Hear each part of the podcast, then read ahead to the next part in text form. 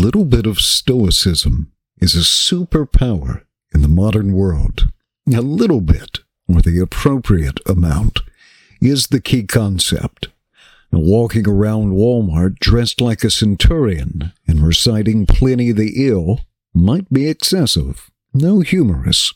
Now, one of the concepts of Stoicism is acknowledging external events, it's some kind of stimuli, and then evaluating them with care and with context, and not allowing the passions or our emotional responses to override our reason. Each of us who consumes news or media or participates in online forums is going to encounter attempts to hijack our reason and our emotions.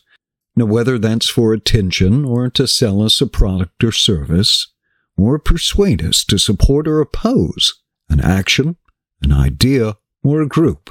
This video you're listening to is, of course, an attempt to persuade, but persuasion by engaging your reason. No, persuasion certainly is not harmful, and my goal is to convince you that the best captain of your mind and your passions is you.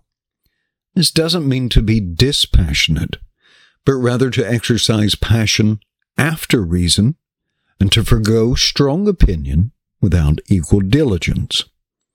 Our biology hasn't changed radically in thousands of years, but the velocity of information accelerates almost on a daily basis. Our brains are designed and function to prioritize information about threats and about danger. Now, this helped us survive lions and someone swinging a club in our head. But those same mechanisms can overload reason when we're constantly saturated in processing information from around the globe. Those mechanisms can be nefariously hijacked to move you with anger or to fear, to act without reason, and to act against your best interest. There's a wide range of personalities, and some people seem better at keeping their cool than others but is certainly a skill that can be improved with practice and awareness. If you know that you have a particular urge to spurge, or easily drawn into any and every internet argument, this might apply to you. I watched an example of this happen on Twitter recently. Mike Cernovich, a social and political commentator, questioned Is Christianity feminine? And he put a poll online with the post. Now, the subsequent replies to this initial provocation created an immense amount of response, and with periodic trolling from Cernovich, he was able to elicit, well, over millions of views, thousands of comments, and to continue to cement his own relevancy.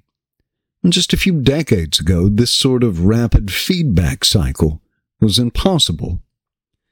In a recent Republican presidential debate, Vivek Ramaswamy was able to goad Nikki Haley into losing her temper on stage and call him scum.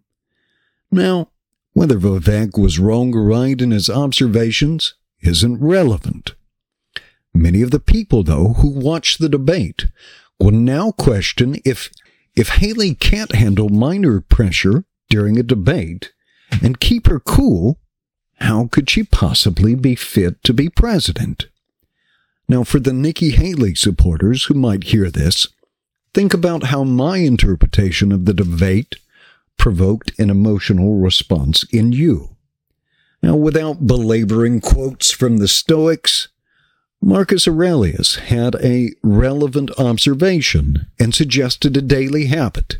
He said, Begin the morning by saying to yourself, I shall meet with the busybody, the ungrateful, the arrogant, the deceitful, the envious, and the unsocial. It's almost as if Marcus predicted Twitter. So before you start doom scrolling through your favorite social media platform, remind yourself you're going to read some dumb stuff. You might even read some intelligent stuff crafted to target your own soft spots. Some of it might get you fired up or even activate your omens. Consider if everything is worth reacting to. And if you're achieving your own priorities or exercising your own principles while reacting and responding to it. Be social, debate, ponder, celebrate, grieve, and even be angry in its proper season. But take care not to surrender your reason and your passion to anyone who would misuse it and compel you to serve their passions or their purpose. Thanks for listening.